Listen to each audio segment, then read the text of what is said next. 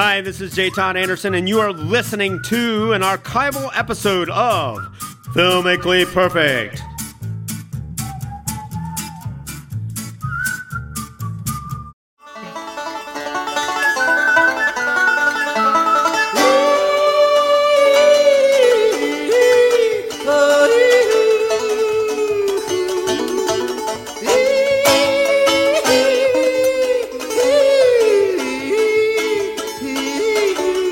And so begins a truly very special edition of Filmically Perfect.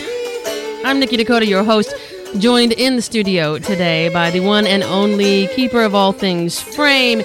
He is the nitrate film archivist to the Library of Congress, our man at the Library of Congress, George Willeman. Welcome. Howdy doody. Also, the other man in the room, and also uh, something of the man of the hour today, at least the man of the next 29 minutes. He is the storyboard artist for the Coen brothers for 20 years and counting. And 28 more minutes. and 28 more minutes and uh, and many many other films that we all know and Yes. love It's a living. he is an artist by trade he uh, makes his uh, money practice his craft by laying ink and or pencil to paper Ink and pencil. That's my deal. and turning it into movies he is And then we do these radio shows for free. he is a storyboard artist extraordinaire he's our friend and a film guy he's j todd anderson j todd Thank you very much. this is your show. Uh, recently, we had the uh, delightful sojourn to spend a little time with George Our at the Library of Congress. in reviewing some of the amazing. Which, incidentally, work. folks out there, if you really want an incredible, entertaining uh, show, invite George to your library or your school for a fee, of course. And, Small and he will talk about the Library of Congress, which is a sensational dissertation on what he does. It's You have a whole really good. presentation, and you Yeah. will take this on the road. And yeah. and supply lunch. You supply lunch? No, no, they yes, supply lunch. That's, that's, that's, that's. I think we should point out that uh, J. Todd, you and the Coen brothers had an amazing, let's just say, showing at the Oscars this past weekend.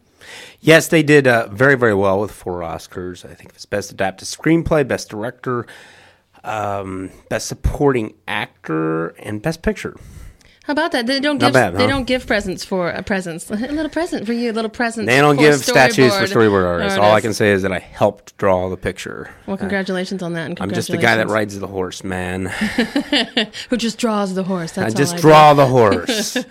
As they say to me in the land of motion pictures, shut up and draw, Anderson. Shut up and draw. Oh, that's real good. That's fine. We uh, we really appreciate your comment, Anderson. Shut up and draw. Well, congratulations, good work, and I'm guessing there's more of that to come. Let's That's hope so. Let's hope so. That's uh, uh, that that movie will probably hang around for quite a while because it's such a good movie. I, I remember when we were drawing it, I thought it was a, going to be a good movie. I also uh, I I must say that I'm exceedingly proud that I worked.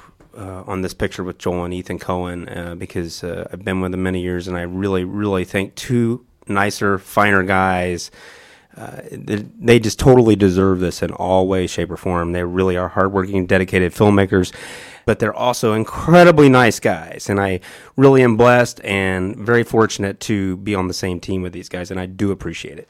So, George Willeman, you and J. Todd met actually in film school. Yes, we did. did. Our film guys were schooled uh, at the same location. Yeah, we learned real good. Got Nikki Dakota. We were schooled on the motion picture and sciences. Of But yeah, and you're both from the Miami Valley, which is basically Greater Dayton, Ohio. But you didn't? Did you know each other before film school? No, only Wright State. Only Wright State, Wright Wright State State, University. University, uh, named for the, uh, of course, another Dayton uh, amazing uh, pool The- of Yep, greatness, named- it the Wright named brothers. after Frank Dilbert, and Dilbert Lloyd. J. Wright. Yeah. Frank and Lloyd, the brothers. Frank and Lloyd Wright. Orville and Wilbur the, uh, Wright. They built the accordion building down in uh, Dayton. It's different heights at different times of the day. Is that right? Brilliant.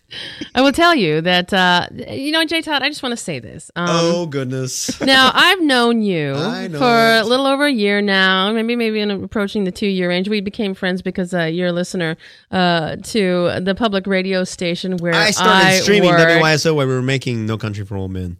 Yeah, That's when I started streaming. I mean, I've always listened to YSO, and I listen to her back home. But when I'm on location, I stream WYSO and Nikki's show in the morning.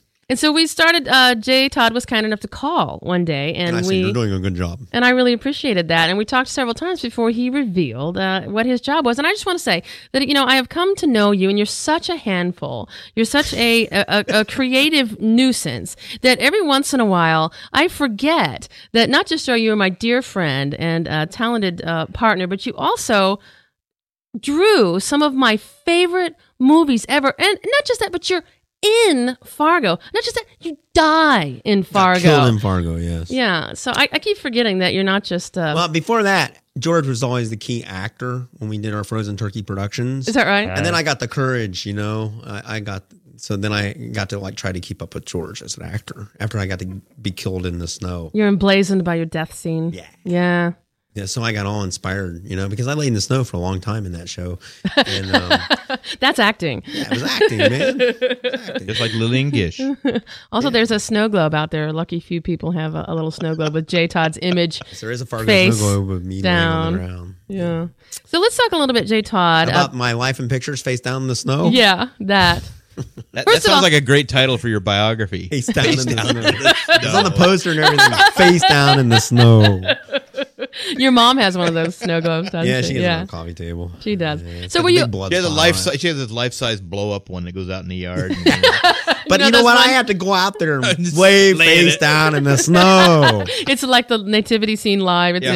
it's And I a had to be Fargo the little live. boy. My mom. yeah. What are you That's- standing for? For get out there in that snow globe and lay down in the snow. Bleed. No pie for you. Let me. Um, speaking of your mother, and and now curious about your early life. Did you always draw? Yeah, I was that a drawer all the time. just from the get go? Yep, that's all I remember is drawing. So did uh, did you realize um pretty early on that that would be a way that you could make your living? It was a way to get thrown out of school. It was a way to be insubordinate. It was a way to get girls. It was um, you know, And market Really? Textbooks. You could get Yeah. girls drawing, really?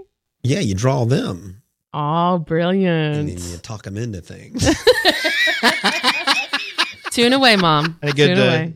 he learned how to draw flies. Go to the county fair. So how amazing! I'm, I'm I'm pleased that your parents, you know, got behind you and decided that you know maybe sending you to film school might be a good Not thing. really. they got behind him to push him out of the house. They said, "This way to the door, son, Now I met your and take parents; your they're lovely. with you." Never darken our towels again. I say, "Don't." I say, "Don't throw that, mom. It has a short point." Ouch. So when you hit film school, maybe with or without your parents' blessing, did you realize that storyboarding would be your Well, when we got into film school, there was a whole bunch of it. There's like a handful of us there. And George and I teamed up immediately and started making movies. And he gave me a really cool book. And it was this um, storyboards of the Raiders of the Lost Ark movie, which came out in 1982. George gave me this book. I still got it. And um, and I was looking at it carefully. And it was at that time I started reading biographies of studio heads for some reason. And I was at Sinclair College, and I had a course on movies in the 1950s, and um, and that's where we saw I was turned on to a lot of classic films that we talk about on our list. And then when I got to Wright State, I got into film theory um, with Chuck Derry, Professor Chuck Derry, and uh, Bill Lafferty, and uh, Julia Reichert wasn't there yet, but that's where George and I we would take film theory classes, and then we had production, and we would make little movies, and then I storyboarded my little movies. Just, learning from the education I had from Citizen Kane and all these books that I had read about storyboarding. Walt Disney was a really big influence because he storyboarded everything. So when I, George would help me, he was always the actor, of course. He was a wheelchair guy and everything. good actor, by the way. It's worth noting. Yeah, we threw him down the stairs. And, and we had a house. I had a house I lived in in Dayton. It was a big old house, and we made tons of movies over there. We must have. I- I'm surprised we never burned it down because they're running so much power through it. But there's always bright lights going on there because we're all us, George and other friends, Steve Bognar and a couple other friends. We were always making movies over there, you know. and that's during college. We made a lot of movies, and they were all all of mine were on Super 8. George got into 16, but I I had a real good Super 8 camera. George had this marvelous Super 8 splicer. It was made out of metal. And um, you could really cut a nice Super 8 film with that thing. And it looked good. The camera I had was beautiful. And um, and we put together quite a few good movies. And I got some awards on those movies, those little Super 8 movies, which we still have. And then George, we got into VHS and we made VHS back then. And uh, George shot a lot on Super 8, and he used my camera, I believe, and um, and we just made a lot of movies. I, I bet in two years we made maybe 20 movies. Wow, I, you know, I don't, it would be fun. They were little movies. They weren't big. We did make one 90 minute feature where a wheelchair victim is um, uh, these people pulling a wheelchair. Yeah, they park in a in a handicapped spot and they get terrorized by by wheelchair people. And then at the end of the movie, of course, they're in a wheelchair. Oh, And all well. the, um, I had all this help out there, and we made this wonderful chase scene through the hallways. This guy running for his life, the and, the, tunnels. and George was the, the lead guy. You know, he was on the walkie-talkie, and and we had a lot of success with that little film. We had a good time. I wonder it. if we couldn't get little bits of these and put them up on perfectmovie.net. Wouldn't that be fun? I'm just saying. Possibly. A little something to think about. Yeah. Um, yeah, I mean that's when George and I started doing foley work and and Which is where you uh, make sounds that go because we didn't have any soundtrack. a Foley artist is someone who does nothing but makes the sounds Makes sound that effects, yeah. so that like for footsteps, everything from footsteps to doors closing to uh, Footsteps, slaps, yeah. hits. You we name did it. it all. Um, Yeah. and and our Super Eights, if you didn't have to finger them so much, they look good. You know, if you didn't have to put your fingers on them, they look great, and you can. We Or, or if somebody didn't use your film trim bin for a garbage can, as happened Yeah. a couple of times. You know that, Wow. that happened. They put watermelon seeds in my trim bin, Yeah. and and uh, everybody remembers that. because there's always Because you I wanna forget. there, there's always this one guy in every film school, you know, the dumb guy. In this case, the dumb guy would throw garbage into the trim bin, which was a garbage sack on a big uh, tub. And back then, you cut film. You had a little, little board of nails, and you'd and you hang hung them. your film on there, and you numbered it so you could cut it into place. Mm-hmm. And there was this yahoo who would come in there and cut his movie and eat watermelon at the same time he was You cutting his know who you are. and he would pitch his rinds into my trim bins. And, you know, doggone it, if he didn't soil one important shot in that movie. And I can still see that mark to this day. because yeah, once the emulsion gets wet, especially That's sugary it. wet, it it it marks it. yeah One-sided. It, it slightly dissolves, softens, and, and. But those were the days, man. We made a lot of movies. it's a very, College. very Wright State's great film special. school, I was going to say it's we a, got a lot of experience out of Wright State University, and the teachers were wonderful. And George and I still refer to uh, Dr. Charles Derry's references on Hitchcock and um, all the films that we got to see there, like uh, Exterminating Angel, which we're doing in the next pass of shows. And, you know, we saw that there, and we.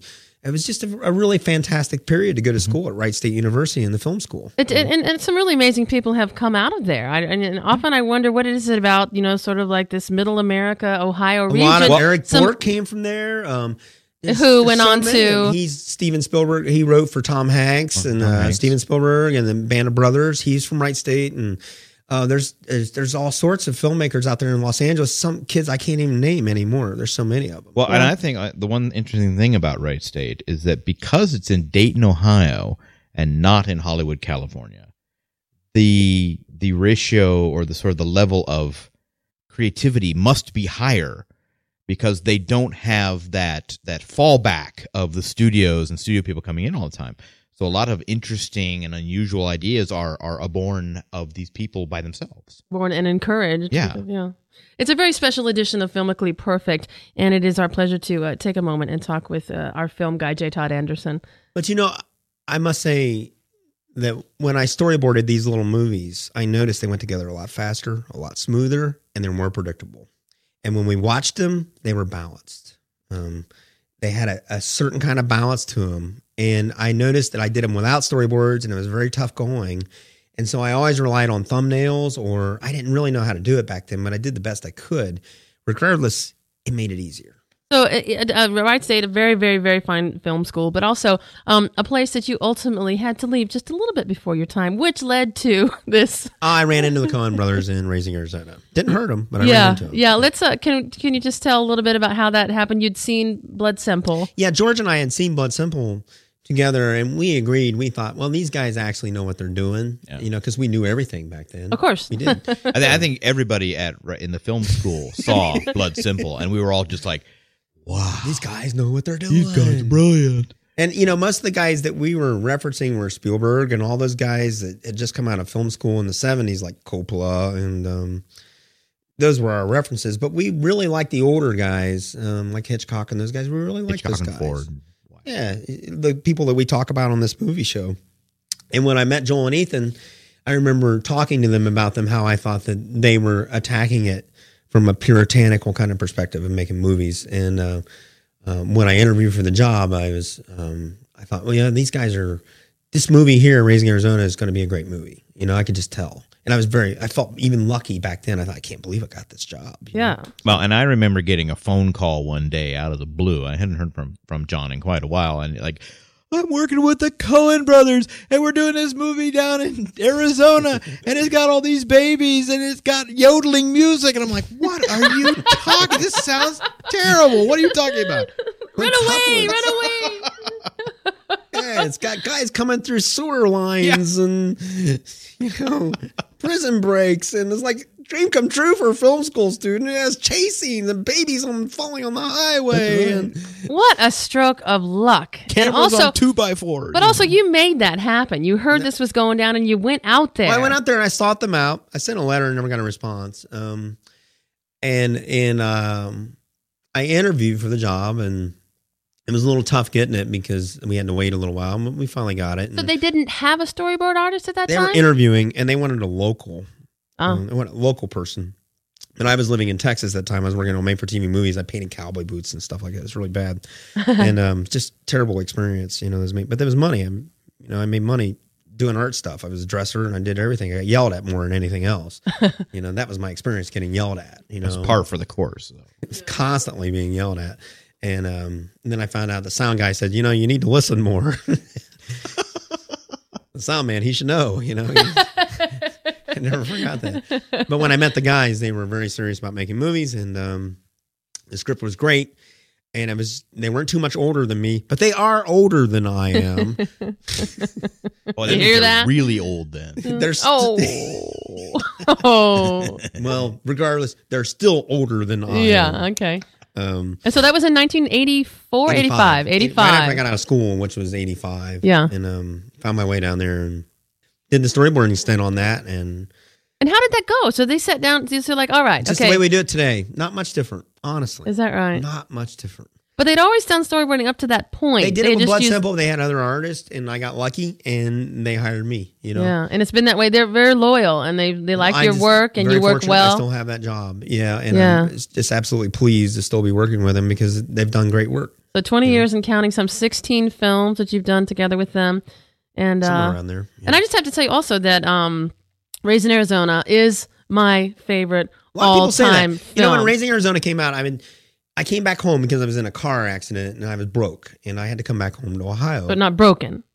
no, I was broke, all right. yeah. I've been hit by a car. Some old lady ran me down in a Chevy on my bicycle, and then I got in a car accident. And finally, I said, "That's it. I'm going home." You know, I went home, and my mom and dad sent me a little bit of money, and I got home.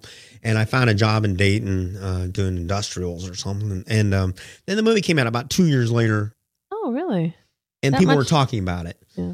And and they were talking about it, and uh, I thought, wow, this is kind of interesting. They're talking about it, and generally, what I heard was, I absolutely hate that picture, or I absolutely love that picture. There was nothing in the middle, and I remember I didn't know how to take that because it's 25 years old. And I thought, I don't understand this, and um, I went to the screening on that movie and saw all the drawings, and these weren't very good drawings. And the movie world will make you a better artist because it makes you work really hard. Yeah.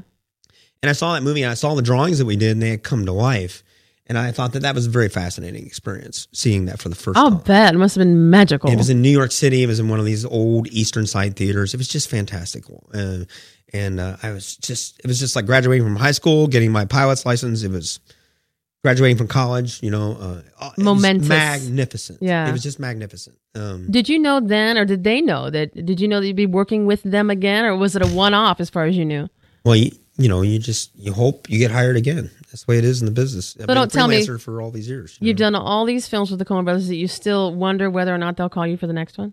Well, nothing's forever. You never know. Oh. You know. Um, but I'm awfully fortunate now, and I sure appreciate it. Um, Yeah. Being being able to be a part of what this last movie, No Country for Old Men, was like. What George and I were talking about, North by Northwest, which we did two weeks ago, and and uh, we were talking about how Hitchcock, threw everything that he had gleaned through his experience as a filmmaker. Well, if you watch No Country for Old Men, which I hope you do because it's fine, fine movie, and I was proud to be part of it. You're going to see a lot of what Joel and Ethan have been doing for years and refining it and refining it and making it work. You may not see it, but I could see it because I've been there for a while. Um, but like all really fantastic and great filmmakers, they tend to they tend to shape, hone, and focus their craft. And um, This becomes more of a distillation of I see so many similarities with great filmmakers and what they have done, and um, and I still to this day I think Joel and Ethan are, are just great filmmakers. They're consummate. They want to do the best job they can. They make movies. They don't make amusement park rides. Um, you know, they they really concentrate on that vision that you're going to see. Hence, storyboarding. You know, if it's an intellectual premise on paper, no matter how you look at it, it's intellectual, but it be, has to become an existential premise because it has to become visual. It's a movie. And they take it one step at a time. Like Ethan told me years ago, baby steps, J Todd, baby steps. That was raising Arizona, of course. And that's Or we crawling. take one drawing at a time and then we mm-hmm. refine the drawings. And pretty mm-hmm. soon they've got their vision ready to start shooting photography. Yeah. And they're very loyal to the people that work with them. And it's I think that's smart too because not only do you you know you sort of know what you're working with, but it sort of breeds a, a trust that then can also not just the, their movie making style, but also the relationships can grow and evolve. And I think if you look back in the history of film and at all the really great directors, the people who really shaped the industry and shaped the art, you will find that they tended to be very loyal people. Uh, I mean, Griffith, DeMille, Chaplin, I've heard Frank Capra talk about Joe Capra. Walker. Yeah. there are people in there, you know, and it might not be it might not be a director writer or director producer. It might be like you know uh, Blake Edwards and Henry Mancini Yeah. being together, you know, and and you'll find these teams that get together. Welles had had teams that went together. Spielberg has teams that go together. I hear Clint Eastwood works with the same people all the time. I run into them once in a while. People work for Clint Eastwood, and uh, and sometimes you find when they switch team members, that's when a film slips, you know, and it's not as good maybe as what they did before. Interesting. You know, do you have a list up there? Is it a possibility to just like go through the? Uh, I- you The, know, uh, you can hit them, and I can comment on them um, if you wish. yeah, Um, sure. Um, I wondered um, the very special edition of Filmically Perfect as we get a chance to uh, talk Josh George can shout them out. to our, uh, our our film guy, uh, you know, half of this amazing duo that delivers uh, our commentary on these perfect films every week. How much, and, how much uh, time do we have? Oh, yeah, we got our whole lives, Jay Todd. Our whole Why lives. does every woman I get involved with in some sort of situation tell me that? the rest of our lives. Well, following following Raising Arizona, their next uh, their next big film was Miller's Crossing. Yeah, that was the Which second way one. different from that, but Yeah, uh, they had they wanted to do this gangster picture. Yeah. you know that movie was really underrated, and it was a great picture. And Trey Wilson was supposed to be the lead guy, and then he had a aneurysm and died instantly. Trey Wilson was Nathan Arizona Yeah. Raising Arizona. and he died a day before we started shooting. They put it on a hiatus, and then Albert Finney replaced him. yeah, It's too bad. I mean, Albert's a great guy, but I had this vision of Trey Wilson when I was drawing of him Oh. rolling Renaissance, you know, through this thing. Really- yeah, great movie though. I was uh, learning my craft back then. You know, yeah. And right after that, Barton Fink. yeah, and that was um, critically acclaimed in in Europe. Didn't so much Yeah. Hits here, but uh, a lot of fun. I mean, you got to. I got to watch John Goodman and and uh, John um, John Goodman worked off of uh, John Turturro. Turturro quite a bit. It's fun watching them and Judy Davis. I mean, that was like when I was first time first time I went to Hollywood and I got to watch those guys work on the set. Ooh, Yeah, that see, I fun, imagine man. Those guys that. were great. Yeah. Make your hair stand up on your back of your head, man. Those guys were so good. Do you have notable on the set moments where you just uh, Uh, no, I sneak onto the set. I don't spend much time on set. Yeah. On Fargo, I was in the snow, of course. But yeah, And following Barton Fink, uh, about a three year hiatus, and then the Hudsucker Proxy. yeah. once Now, ago. that movie, it's too bad about that movie because it, a lot of people really like it, and I don't know why what happened to it. It was just a beautiful, opulent movie. Um, Well, I think one thing that you and I discussed was that this was sort of the Coen brothers do Frank Capra, Yeah. the very Capra story, but there were a few very important Capra esque elements that they kind of missed on that were there, but they just didn't play with them like they should have. I don't. Yeah, I've one of the that things movie. that we talked about is the old guy who Right. hangs around. Yeah, a, a the main protagonist. Capra element is that the, the main character always has like an older mentor that gives him advice. I mean, that's in like Mr. Deeds and Mr. Smith and Meet John Doe. There's always this character. Uh, and this character was in the movie. It's the old guy that takes care of the clock in the clock tower. But Right. Dennis Gassner did uh, all the production design work on that, and he did Miller's Crossing and a, and a bunch of other ones. And then he just recently, Dennis Gassner did those two bears fight, the cartoon animated movie, or it's not animated. It's the two bears are fighting. It's a brand new one. Oh, the Golden Compass? Yeah, Dennis Oh. did that one. You can tell Dennis's style is just real Art Deco. is really beautiful stuff. He was their production designer for a number of movies. Dennis was. I remember Hudsucker really reeking of some of Dennis's fabulous style. Well, then there's uh, Fargo, The Loved Big it. Lebowski, Oh, uh, Oh Brother, Where Art Thou? Great movie, which kind of set you on a different path. You uh, became acquainted with uh, Yeah, George Mr. Clooney, Clooney. bless his heart, hired me to help him on his Yep. movies. And, after uh, that. uh, so- And Man- George is just as serious as the boys are about making movies. He's a very, very serious filmmaker. Although he, he he's a lot, he's very funny. He's very, very ardent about making a good movie. And then uh, The Man Who Wasn't There. That was a fun movie. That was, they always called that the barber picture. Yeah. That's what Joel always called it. Why. Barber? Um, because it's about a barber. You know. They just called the Barber. yeah, it was always the barber That's how picture. they. Okay. And they didn't get named till the last minute. you oh. I see. Yeah. Yeah, all The right. barber picture. Yeah. and That's then what it was we call uh, it. Intolerable Cruelty, a studio picture. Yeah, that was like uh, they broke broke formation on that one, and, re, and that script was a rewrite, I think. Uh, the Lady Killers, a remake. Yeah, I thought that was a funny movie. Um, I enjoyed that.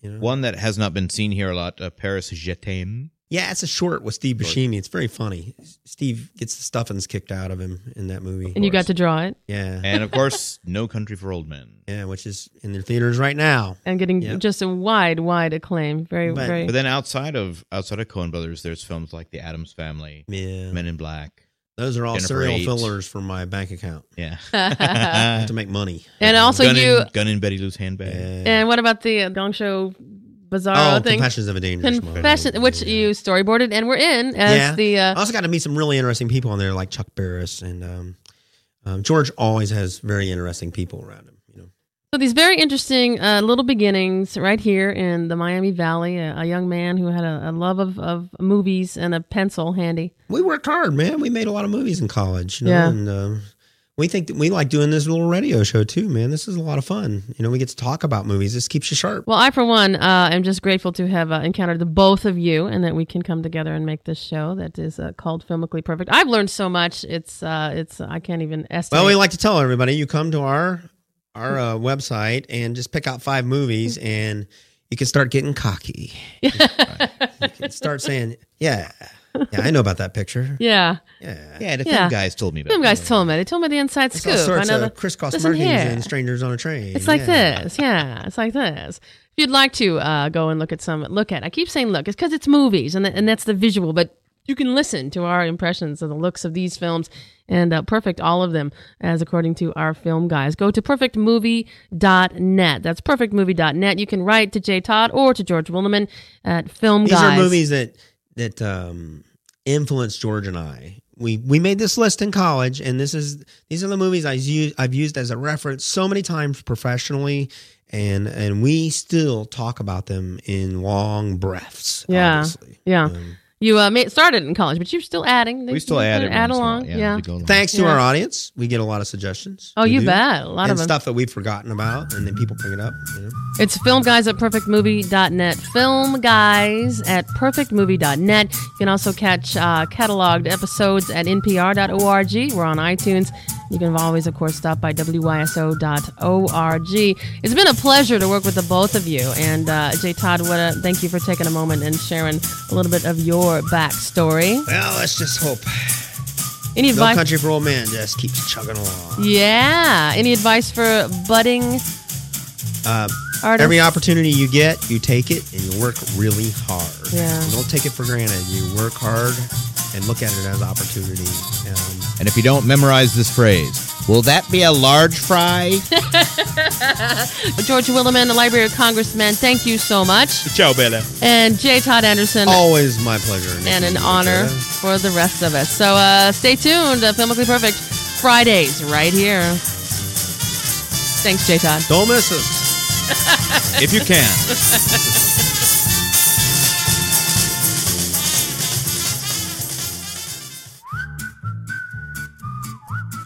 Thank you for listening to an archival episode of Filmically Perfect.